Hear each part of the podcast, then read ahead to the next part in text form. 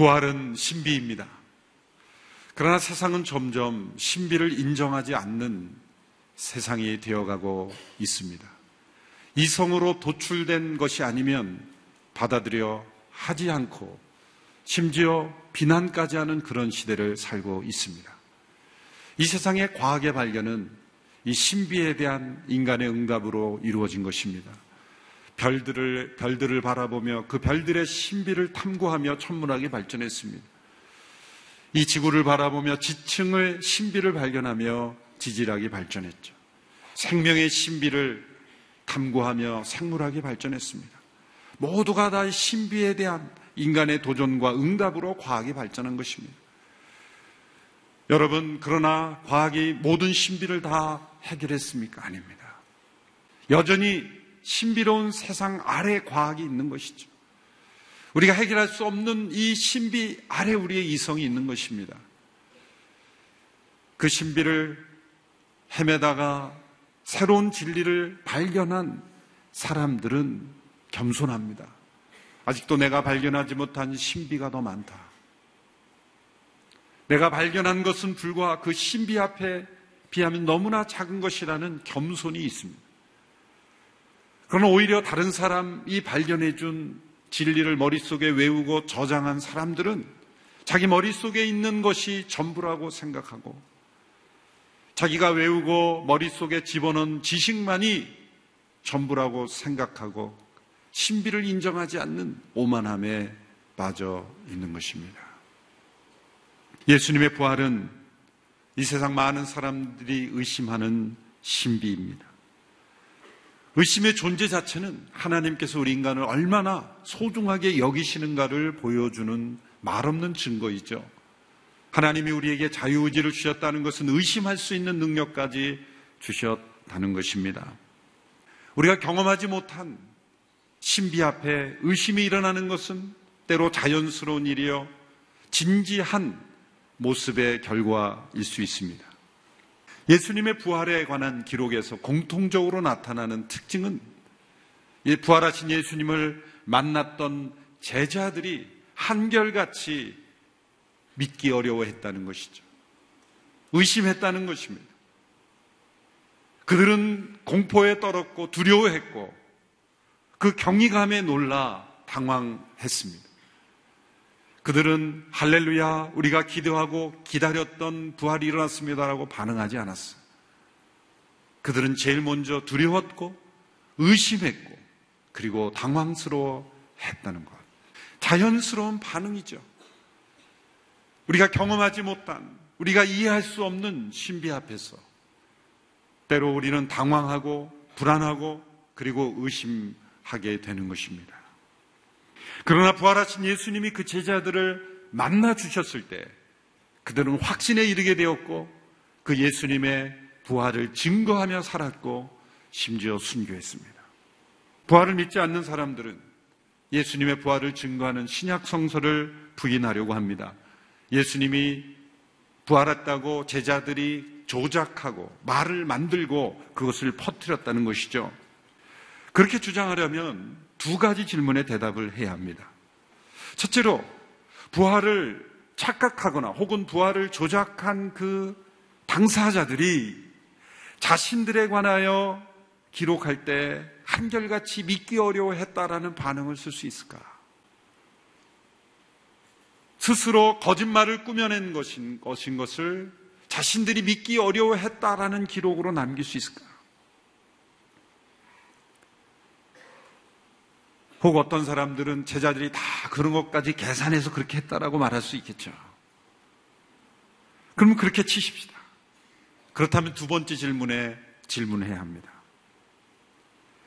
제자들이 자신들이 거짓으로 조작한 일을 합리화하고 끝까지 그 거짓을 지키기 위해 자신의 생명을 내걸 수 있었다는 말인가? 두 번째 대답이 더 어렵습니다. 제자들이 자신들의 거짓을 만들어 놓고 그것을 합리화하기 위해서 자신의 생명을 내걸었다는 얘기가 되는 것이죠. 십자가 앞에서 두려워하며 예수님이 끌려가실 때 다 도망하였던 그 제자들이 3일 만에 정신을 차리고 의기투합해서 아, 우리가 이래서는 안 된다. 우리가 죽음 앞에서 예수님의 죽음 앞에서는 두려워 도망했지만 예수님이 여러 번 말씀하신 것을 우리가 이루어 드려야 되지 않겠느냐. 예수님의 시체를 훔쳐놓고 예수님이 부활했다고 우리가 거짓말하자. 그리고 그 거짓말을 지키기 위해서 우리 끝까지 죽자. 라고 결정할 수 있을까? 있을 수 없는 일입니다. 미국의 유명한 정치가였던 척 콜슨, 닉슨 대통령 시대에 워터게이트 사건에 연루되어서 감옥에 갔던 그 사람이 후에 감옥 교도소 사역을 하는 사역자가 되었죠. 그분이 쓴 자서전에 보면 그 워터게이트 사건 이면에 있었던 음모를 그 미국 최고의 그 두뇌를 가진 사람들이 음모를 꾸며놓고 거짓으로 꾸며낸 음모가 FBI 조사가 들어오자 두 주를 버티지 못했다는 거예요. 그 생명을 내거는 문제도 아니었지만 그 거짓을 지키는데 두 주를 넘지 못했다. 그런데 그 당시 아무 힘과 권세가 없던 제자들이 자신들이 만들어낸 거짓말을 지키기 위해서 모두가 다 순교했다라는 것을 어떻게 설명할 수 있을까? 사람은 진리를 위해서, 진실을 위해서는 죽을 수 있지만 거짓을 위해서는 죽을 수 없는 것이 사람입니다. 17세기에 뛰어난 수학자이자 철학자인 파스칼이라는 분이 쓴 팡세라는 유명한 묵상집이 있죠. 거기 보면 이런 글이 나옵니다. 사도들이 악당 들였다는 가설은 정말로 불합리한 것이다. 악당 들였다는 거짓으로 예수님이 부활했다고 만들어 놓고 그렇게 퍼뜨렸다는 거죠. 예수님이 죽은 이후 12명의 제자들이 모여 그가 죽음에서 다시 살아났다고 퍼뜨리자고 모의하게 되는 과정을 끝까지 따라가며 상상해 보라. 이것은 당시 모든 당국자들을 공격하는 것을 의미한다. 인간의 마음은 변덕과 변화와 뇌물에 약하다. 그들 중 한 사람이라도 이러한 유혹으로 인해 혹은 투옥과 고문과 죽음의 가능성 앞에서 그리스도의 부활을 부인했다면 그들은 완전히 실패했을 것이다. 그들 중 한 사람이라도 그 로마 당국의 또 유대 지도자들의 압력 앞에 무릎을 꿇었다면 오늘날 교회는 존재할 수 없었습니다. 그러면 그들이 한결같이 자신들의 한 사람도 예 없이 그 모의했던 사람들이 완벽하게 거짓을 지킬 수 있었을까? 천만에 있을 수 없는 일이라는 거죠. 부활의 실제가 없다면, 부활이 사실이 아니라면 그들은 목숨을 걸지 못했을 것입니다. 신약 성서는 사실이며 예수님은 부활하셨습니다. 본문에 나오는 도마도 부활하신 예수님을 만나기 전 이러한 의심 속에 있었습니다. 다른 제자들로부터 부활의 소식을 듣고도 그는 믿지 못했습니다. 오늘 보면 24절, 25절의 말씀을 보십시오. 같이 읽겠습니다. 시작. 열두 제자 중 하나인 디드모라 불리는 도마는 예수께서 오셨을 때 제자들과 함께 있지 않았습니다. 그래서 다른 제자들이 그에게 우리가 주를 보았소라고 말했으나 도마는 그들에게 내가 내 눈으로 그분의 손에 있는 못자국을 보고 내 손가락을 그 못자국에 넣어보며 내 손을 그분의 옆구리에 넣어보지 않는 한 나는 믿을 수 없어 하고 말했습니다. 다른 제자들이 우리가 예수님을 보았어 라고 말했습니다. 제자들이 보는 시점까지 하면 예수님은 다섯 번째 나타나시는 거예요. 도마에게 나타난 것이 여섯 번째 나타나는 거예요. 그렇다면 이미 막달라 마리아와 여자 제자들과 베드로와 제자들과 세 번째 베드로 부활하신 베드로에게 디베라 바닷가에서 나타나시고 네 번째 다섯 번째 그리고 엠마로 가는 두 제자에게 나타나시고 그리고 제자들이 함께 모였을 때 나타나시고 그것이 다섯 번째예요. 그렇다면 이미 여러 곳에서 그 도마 주변에 있었던 같은 제자들에게 여러 채널을 통해서 부활하신 예수님을 만났다는 것이 다섯 번에 걸쳐서 이미 증거가 나타남에도 도마는 믿지 않겠다.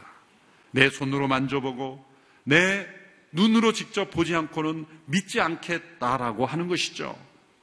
이것은 어떤 이해할 수 없는 신비 앞에서 일어나는 자연스러운 반응, 자연스러운 어떤 진지한 의심과는 다른 차원의 의심이라는 것을 알려주는 거예요.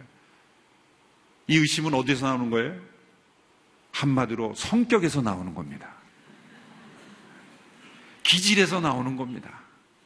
매사에 부정적인 면을 크게 보고 매사에 어두운 면만을 보고 매사에 삐딱하게 보는 그 DNA가 속에 있는 사람이라는 거예요. 진지한 탐, 과학적 질문, 합리적인 질문을 던져보세요. 제가 앞서 시상성경이 믿을 수 있는 거냐는 걸 합리적인 의심을 가지고 던져본 거예요. 만일 이것이 사실이 아니라면 지금까지 존재해 올 수 있겠느냐라는 거예요. 당시에 존재했던 문서들이 돌아다녔을 때 사람들이 사실이 아니라면 그것을 쓰레기통에 넣었을 거란 말이에요. 거짓으로 꾸며진 진리가 이렇게 오래오래 카피돼서 존재할 수 있을까요? 존재할 수 없습니다. 1, 2세기의 사본으로 남겨진 것들이 거짓으로 꾸며진 문서들이 존재할 수가 없습니다. 오늘날 이 시대 6.25 전쟁에 대하여 또 일제시대의 그 기간에 대해 거짓으로 써서 사람들에게 돌리면 받아줄까요? 생존자들이 있고 그 부모님의 증언이 있기 때문에 이건 거짓이라고 다 쓰레기통에 버려버리는 거예요. 역사는 냉정합니다. 역사는 아무거나 남겨줄 수가 없는 거죠. 사실만이 지속되는 것입니다. 합리적인 의심, 어떤 정당한 질문을 던지면 해답이 있어요. 그런데 이 도마는 어떤 태도예요? 내 감각을 더 믿겠다. 내 눈을 더 믿고 내 손가락을 믿겠다. 지금까지 다섯 번에 걸쳐서 예수님이 나타나서 예수님을 직접 본 사람들의 증언은 나는 안 믿겠다. 내 감각만을 믿겠다라는 거예요. 이것은 기질이에요. 이것은 어떤 자연스러운 의심이 아니라 불순종과 죄악의 습관 속에 사로잡혀 있는 의심입니다. 이 도마의 기질이 잘 나타나는 것이 요한복음 11장 15절에 보면 나사로가 죽었, 죽어가고 있을 때 예수님이 가겠다 그러니까 제자들이 말립니다. 가시지 않는 것이 좋겠습니다. 그런데 예수님이 가겠다 그러니까 도마가 이렇게 말한다. 우리도 주와 함께 죽으러 가자. 이게 용기 있는 모습처럼 보이지만 굉장히 회의적이고 어두운 사람이에요. 그냥 우리도 같이 죽어버리자. 그런 거예요. 그의 말은 회의주의에 빠져 있는 인생. 자연스럽고 진지한 의심을 통해 깨달아가는 신비를 탐구하는 그러한 하나님이 주시는 밝은 면이 아니라 매사에 의심을 가지고 모든 것을 평가하는 회의주의적인 불순종의 모습인 것입니다. 여러분 이 세상에 깔려 있는 그런 사상의 밑바닥에는 회의주가 있습니다. 회의주의에 빠지면 합리주의적인 증거를 믿으려 하지 않습니다. 증거를 보고 판단하는 것이 아니라 믿지 않으려고 증거를 요구하는 거예요. 믿지 않으려는 의심이 가득 차 있으면 아무리 증거를 가져다 줘도 믿지 않습니다. 왜? 내 눈으로 보고 내 손으로 만진 것만이 사실이기 때문이죠. 그런 분들이 저 나이아가라 폭포는 가보지도 않고 있다고 믿어요. 소크라테스를 악수해보지도 않고도 있었다고 믿어요. 소크라테스가 쓴 책이 있다고 믿는데 여러분 그거는 사본입니다. 소크라테스의 원본이 없어요. 사본인데 그게 한 천 년 이상이나 후에 발견됐을걸요? 그거를 진짜 소크라테스가 썼는지 안 썼는지 어떻게 알아요, 솔직히. 천 년 이후에 사본이 발견된 건데. 그거는 믿어요. 왜? 학교에서 가르쳐 줬으니까. 신약 성경은 그 사본이 100년 50년에서 150년 사이입니다. 학문적으로 사본의 그 학문에 있어서는 짧을수록 기간이 짧을수록 진정성 있는 글이죠. 어느 것을 더 믿습니까? 그런데 소크라테스가 쓴 사본은 실제라고 믿고 신약 성경은 실제가 아니라고 믿어요. 그것은 합리적인 의심이 아니라 안 믿으려고 발버둥 치는 못된 성격에서 나오는 의심이에요. 유명한 수학자, 철학자였던 데카르트가 이런 말을 했죠. 나는 생각한다. 그러므로 나는 존재한다. 유명한 말이죠. 근데 이 생각이라는 단어는 의심이라는 말로 바꿔야 돼요. 그가 말한 이 생각이라는 단어는 의심해야 된다는 거예요. 뭐든지 그대로 믿지 마라. 의심해 봐야 된다. 수학처럼 모든 것이 정확하게 맞아 떨어지지 않는 것은 의심해 보아야 한다는 것이죠. 대부분의 사상이 이런 세상에 사상에 빠져 있어요. 여러분 정말 우리가 경험한 것만 믿을 수 있습니까? 여러분, 과학자들이 연구를 할 때 어떻게 합니까? 가설을 세우죠. 가정을 세우고 연구를 하잖아요. 실험을 하잖아요. 그러면 그 가설을 세울 때 뭐가 필요해요? 어느 정도 믿음이 필요한 거예요. 자신이 어떤 조금도 가능성이 없는 것을 가설을 세워놓고 실험을 투자하는 그런 과학자가 있습니까? 증명, 다 증명되고 가설을 세우니까 아니죠. 일단 가설을 세우고 실험을 시작하는 거예요. 그러면 그 가정을 세울 때는 뭐예요? 믿음이죠. 믿음으로 가정을 세우는 거예요. 과학적인 발견도 신비로운 세상에 대해서 믿음으로 두들김을 발견하는 것이지 다 증명된 것만을 발견하는 것이 아니라는 거죠. 우리 운동할 때 자전거를 탈 때도 수영을 할 때도 다 믿음으로 하는 거예요. 바퀴가 두 개에 달린 그 기구가 넘어지지 않고 달릴 수 있다는 믿음 없는 사람은 절대 못 타요. 주변에 타는 걸 보고도 아니야, 탈 수 없을 거야 라는 그런 불신이 있는 사람은 절대 탈 수 없어요. 수영에서 물에서 허우적거리는 사람은요, 수영을 못 배우는 사람은 믿음이 약한 사람이에요. 물의 부력이 나를 띄운다. 가만히 있으면 물에서 뜬다. 계속 빠지지 않는다라는 믿음이 있어야 이 수영을 하는 거예요. 그런데 그 믿음이 없기 때문에 계속 발버둥 치면서 더 빠지는 거예요. 믿음이 있으면 물에 자신을 맡기는 거예요. 그때 움직일 때 앞으로 가는 거예요. 생명의 기원에 관해서는 우연이라고 속밖에 설명하지 못하면서 이 부활에 관해서는 믿을 수 없다라고 말하는 것 자체가 모순인 것입니다. 놀랍게도 예수님은 의심하는 도마에 대하여 온유하게 만나 주십니다. 오늘 본문 26절, 27절의 말씀을 보십시오. 같이 읽겠습니다. 시작. 8일 후에 예수의 제자들이 다시 그 집에 모였고 도마도 그들과 함께 거기 있었습니다. 문이 잠겨 있었는데 예수께서 들어와 그들 가운데 서서 말씀하셨습니다. 너희에게 평강이 있을지어다. 그러고 나서 예수께서 도마에게 말씀하셨습니다. 내 손가락을 이리 내밀어 내 손을 만져보고 내 손을 내밀어 내 옆구리에 넣어보아라. 그리고 믿음 없는 사람이 되지 말고 믿는 사람이 된다.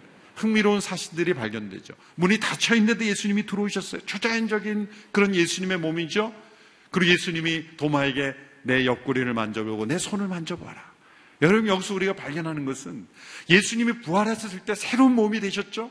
엠마오로 가는 두 제자가 처음에는 예수님 얼굴을 잘 알아보지 못했어요. 어떤 변화가 일어난 거예요. 예수님의 생전에는 이사야 53장처럼 볼품없고 또 사람들이 흠모한 것이 없을 만큼 어쩌면 예수님은 몫으로서 육체적인 노동을 하며 많은 고생을 하면서 그렇게 얼굴이 멋진 얼굴이 아니었을 겁니다. 그런데 부활하신 영광스러운 예수님의 모습은 영광스러운 모습으로 광채가 났어요. 그러면 그 십자가의 상처가 없어져야 되잖아요. 그런데 예수님께서 도마에게 만져보라는 것은 상처가 있었다는 거예요. 부활하신 예수님의 몸에 상처가 남겨 있었다는 건 뭐예요? 남겨 두셨다는 거예요. 놀라운 사실이죠. 그 상처를 다시 만든 게 아니죠. 예수님이 부활하셨지만 이 도마 같은 인생을 위해서 상처를 남겨두신 거예요. 진정한 부활이라면 그 상처를 없애는 것이 부활이 아닐까요? 그러나 이렇게 회의하고 의심하고 자신의 눈으로 보고 만진 것만 믿는 자들을 위해서도 예수님은 상처를 남겨두셨어요. 저는 그 상처를 지금은 어떤 상태일까 궁금해요. 완전히 그 도마에게만 보여주고 사라지게 하셨을까? 아, 아닐 것 같아요. 부활하신 그 주님은 지금도 그 상처가 저는 있을 거라고 믿어요. 우리 천국에서 또 하나님의 말씀이 사실이었다는 것을 그 부활하신 예수님의 몸을 보고 우리는 알게 될 것입니다. 그런데 예수님이 이렇게 말씀하셨죠. 믿음 없는 자가 되지 말고 믿는 자가 되라. 그때 도마가 고백합니다. 나의 주, 나의 하나님이십니다. 그의 기질 속에, 그의 그 성격 속에 숨어 있는 그러한 깊은 회의가 이제는 하나님을 향한 예배가 되었습니다. 예수님께서 그의 의심을 받아주시고 만나주셨기 때문에 얼마나 온유하신 예수님이십니까? 그리고 한 말씀 더 추가하여 말씀하셨습니다. 오늘 본문 29절의 말씀을 우리 같이 읽겠습니다. 시작. 예수께서 도마에게 말씀하셨습니다. 너는 나를 보았기 때문에 믿느냐? 보지 않고도 믿는 사람은 복이 있다. 보지 않고도 믿는 자는 복이 있다. 오늘 우리에게 주신 말씀입니다. 예수님 지금 승천하셨기 때문에 다시 오실 때까지 우리는 육체로 계신 예수님을 볼 수 없습니다. 꿈으로는 볼 수 있겠죠. 어떤 환상으로는 볼 수 있겠죠. 그러나 우리의 육체로 계신 그 예수님을 만질 수는 없습니다. 볼 수는 없습니다. 그러나 예수님이 분명히 말씀하셨어요. 볼 수 없지만, 만질 수 없지만, 부활하신 그 주님이 살아계심을 믿는 자는 도마보다 훨씬 복된 사람들이다. 여러분, 의심을 통해 다 믿음에 이르게 되지 않습니다. 진정한 믿음에 이르게 되는 것은 순종을 통해 이르게 되는 것입니다. 알을 통해 믿음에 이르는 것이 아니라 믿음을 통해 알게 되는 것입니다. 보지 못하고 믿는 사람들의 축복에 대해 한 유대인 납비가 이런 말을 했어요. 시몬 벤 라퀴시라는 납비가 이렇게 말했습니다. 이 교도에서 개종한 사람들은 신의 산에 있었던 유대인들보다 더 귀한 존재들이다. 유대인들은 천둥과 불꽃과 번개와 요동하는 산과 나팔 소리를 목격하지 않았다면 하나님의 통치를 받아들이지 않았을 것이기 때문이다. 하지만 이 중 아무것도 보지 못한 이들은 보지 못했음에도 불구하고 하나님께 자신을 드리며 하나님의 통치를 받아들인다. 이보다 더 귀한 사람들이 어디 있을까? 베드로도 보지 못하고 믿는 자들을 보며 이렇게 고백하였죠. 베드로전서 1장 8절 9절의 말씀을 우리 개혁개정으로 함께 읽겠습니다. 시작. 예수를 너희가 보지 못하였으나 사랑하는도다. 이제도 보지 못하나 믿고 말할 수 없는 영광스러운 즐거움으로 기뻐하니 믿음의 결국 곧 영혼의 구원을 받음이라.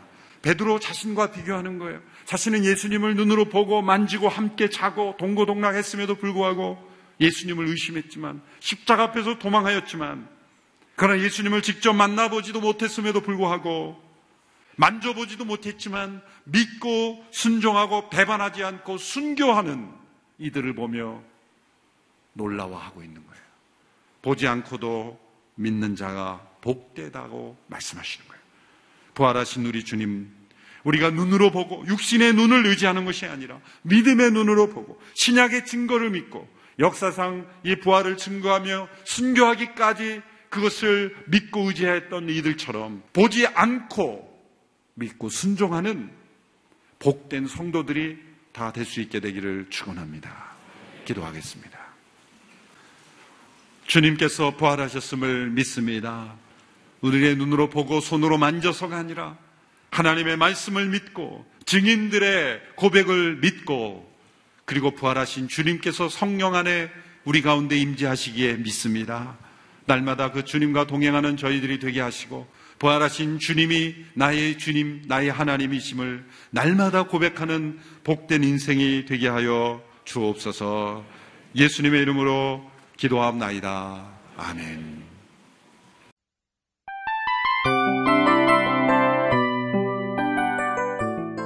이 프로그램은 청취자 여러분의 소중한 후원으로 제작됩니다.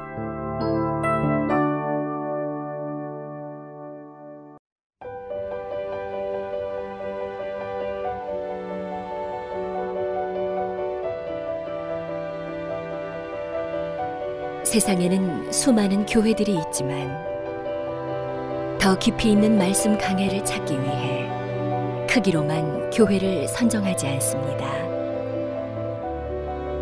보다 좋은 영적 콘텐츠를 더 많이 나누기 위해 방송비를 받지 않습니다. 1년 365일 복음만 전하고 싶어서 우리는 광고를 하지 않습니다. 온누리의 복음을 땅끝까지 CGN TV와 함께 땅끝 성교사가 되주세요